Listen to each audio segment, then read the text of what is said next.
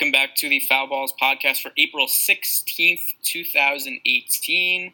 And it looks like this should be a cleaner slate. Not too many weather concerns. There is one cold game, which I guess we have to pay attention to the temperatures all of a sudden because the Angels-Royals game got canceled really with no rain in the forecast, just cold. And there have been a few games canceled due to the cold this year. I think the games are probably starting a little bit too early in the season.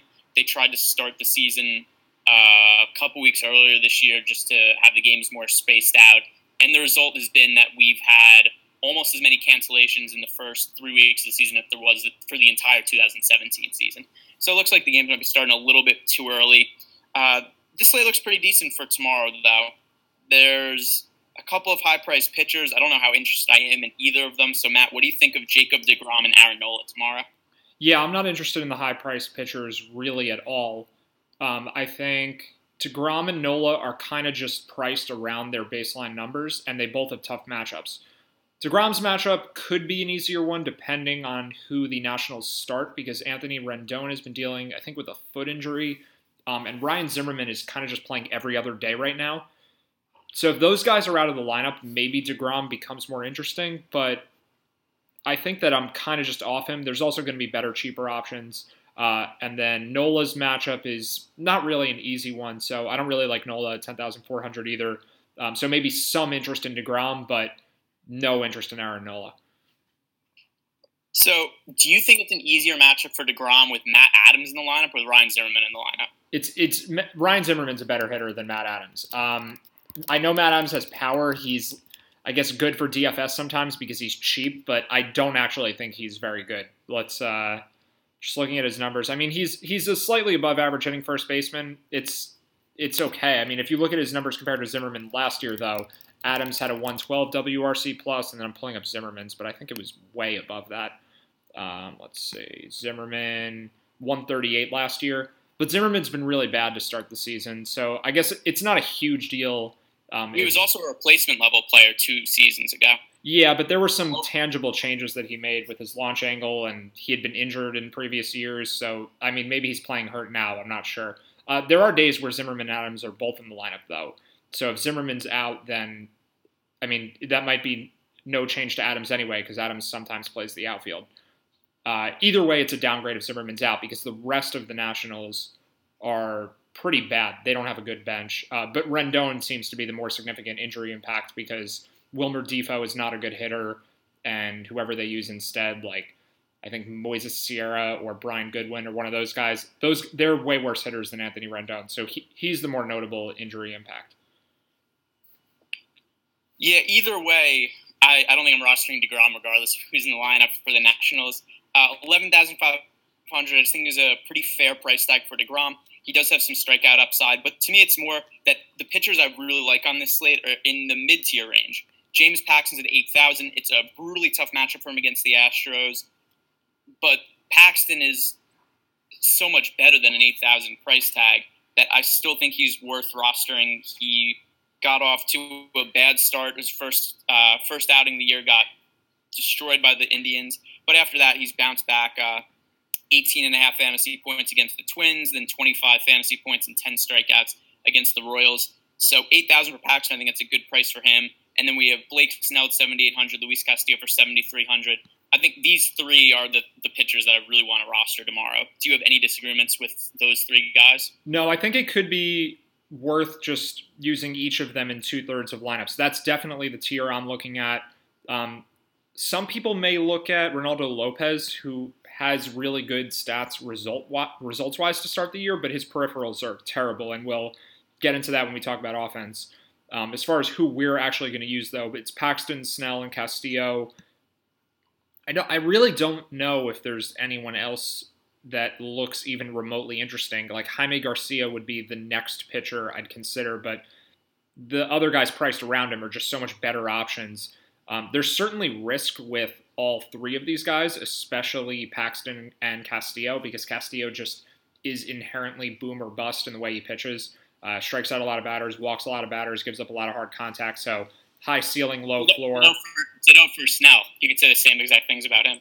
Yeah, I think the matchup, though, well, sort of the same thing with the matchup, but just the way the Brewers have played offense, the last year plus, they fit right into that. They either strike out a lot or they hit for a lot of power. Texas kind of also, but they're just a weaker offense, I think, than the Brewers, especially with Elvis Andrews out. Like, you really only have to worry about Adrian Beltre and Joey Gallo, but Snell's a lefty. So Snell probably is my favorite pitcher because I think he's arguably better than Castillo. Very similar, like you said. I think he's a little worse than Paxton, but he's got a way easier matchup. So I like Snell the most, and maybe I would go something like 80% Snell and then 60% each, if those numbers add up, 60% each on Paxton and Castillo. So do you agree with leaning Snell, or do you really think it's just a toss-up for all three of these guys? Yeah, to me, it's just kind of a toss-up for all three. I think all of them have a lot of upside. I think all of them have risk. The other thing also is there are a lot of offenses that I like on this slate, so I think it makes sense to just go with a tight pitching core, these three, and then where you differentiate your lineups are with the offenses. So are there any other pitchers you like? Because if not, we could just get into the bats. Yeah, I think we can move to offense, just scanning through here. Well, I'll mention one more guy. If you need the savings, and I guess I probably won't end up using him because we don't need the savings, Daniel Mengden's at home against the White Sox, and I think he's potentially an average pitcher. So we have someone who I'd probably call average at home for a very low price against the White Sox in a pitcher's park. So there's upside for Mengden. I'm just going to throw his stats up real quick before we move to offense. Yeah, I have him up right now. Well, his ERA so he has a 6.19 ERA this year, except a little bit unlucky because he has a 2.75 FIP. It's funny because I think his expected results are probably just somewhere in the middle of those two, in between the ERA and the FIP. He's not a high strikeout guy, so there's not a ton of upside in him, except he doesn't walk a lot of guys. I think that he's a pretty just mediocre pitcher who I'd expect to have, ERA in like the low to mid fours or so. And I definitely think that he is a fine play for his price tag. So maybe, yeah, I agree. If I needed the salary savings, I would go to Mengden, but right now it looks like we won't need that. Do you think you will end up rostering Mengden at all? I would say probably yes, but a very small amount. I think that's where I'm at right now. Like, I think he's a very distant fourth choice behind the other three guys we mentioned, but I still think it might be worth rostering him. If you're going with more than 20 lineups, like if we were doing 150 lineups or something, then I definitely would want some of Mengden. Yeah, I'll say probably, but not definitely as far as rostering him in one out of 20 lineups.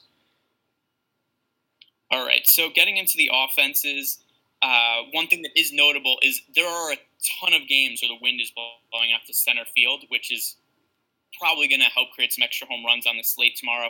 The offense that I think has the highest expected output is the Chicago Cubs at home against Adam Wainwright. Wainwright was bad last year. I don't see any reason to think he's going to be better this year. He's started the season very poorly. The Cubs offense should be pretty good this year. Another game where the wind's blowing out. Generally, whenever the wind is blowing out to center field at Wrigley, it tends to be pretty significant. So Wainwright this year, 5.06 ERA, a 5.31 FIP, 22.2% home run to fly ball rate. So he's pretty homer prone. I like the Cubs offense on the high end, and I think they have the highest expected output. Is there any team that you think should score more runs or more fantasy production than the Cubs tomorrow? Well, I guess we need to see what the wind is exactly, because we have our wind forecast, but it's still the night before, and if it's 20 miles an hour straight out to center field, I definitely think the Cubs have the highest expected output. But if it's 12 to 15 miles an hour and it's sort of a crosswind where maybe it's a boost, but it's not as much of a boost as we'd like, the Cubs still could have the highest expected output, but they don't have Anthony Rizzo, so that's going to make them worse than what they normally would be. They are pretty expensive, but just pure expected output, I think as long as the wind is helping in any way, they probably are the team that should score the most runs and the most fantasy points. All right, so what are the other offenses that you're really looking at for this slate? For me, it's definitely Cubs number one. Who else would you put up with them? Yeah, I think Oakland is probably in the same neighborhood just because they have so much home run upside. Their team is basically just all power hitters, especially Chris Davis and Matt Olson. They're pretty reasonably priced, and Ronaldo Lopez, I mean, as well as he's pitched so far this year, his peripherals don't support him. I think he's pretty bad. The White Sox bullpen is bad. So there's a lot of upside for the A's. They should, They have as good of a chance to hit home runs as anyone outside of the Cubs game, and maybe even including the Cubs game, just because of the quality of the power hitters. And then the Blue Jays also, against Eric Skoglund at home, even without Josh Donaldson, they're worth considering too. But I think the Blue Jays are more just for salary savings because they don't have Josh Donaldson, and the team just isn't that good right now. It's a pretty bad lineup, and 4,800 for Smoke, even in a plus matchup. I don't really like that price. But as far as plugs, the Blue Jays would be definitely a good source for their right-handed hitters. I think my favorite stacks are the Cubs, the A's, and then we'll have to see what the wind looks like in New York because the Mets are at home against Jeremy Hellickson, so that could potentially be a really strong spot too. Yeah, the wind is expected to be blowing out there. Steve Pearce, definitely a really strong value play for the Blue Jays. He is at 3,100. The other thing, too, that you said before the podcast, which I think definitely holds true, is we typically see a lot of pinch hitters for Toronto, but they have so many injuries that they don't have the deep bench to bring in guys like Curtis Granderson to pinch hit for Steve Pearce, because Granderson probably has to start. So that makes the Toronto players a little bit safer than they normally are, and a lot of upside just because Skoglund is so bad. Other offenses, I definitely agree with you on the Mets. The Phillies, I think, a really good spot for them. They're going up against Julio Teheran, who's been awful this year.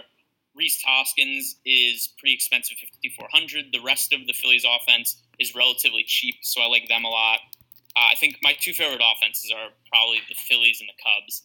Any other teams you want to throw out there? No, I'm just pulling up Teheran's splits because he's really bad against lefties, and I think Carlos Santana and Cesar Hernandez, and then if Nick Williams is starting, Odubel Herrera, I definitely like those guys. But against righties, Teheran's generally better, so I'm not sure how much I want to use of someone like Reese Hoskins. Teheran's still below average against righties. Last year he had a 420 FIP and a 425 XFIP, 7.6 Ks, 1.5 walks per nine against righties.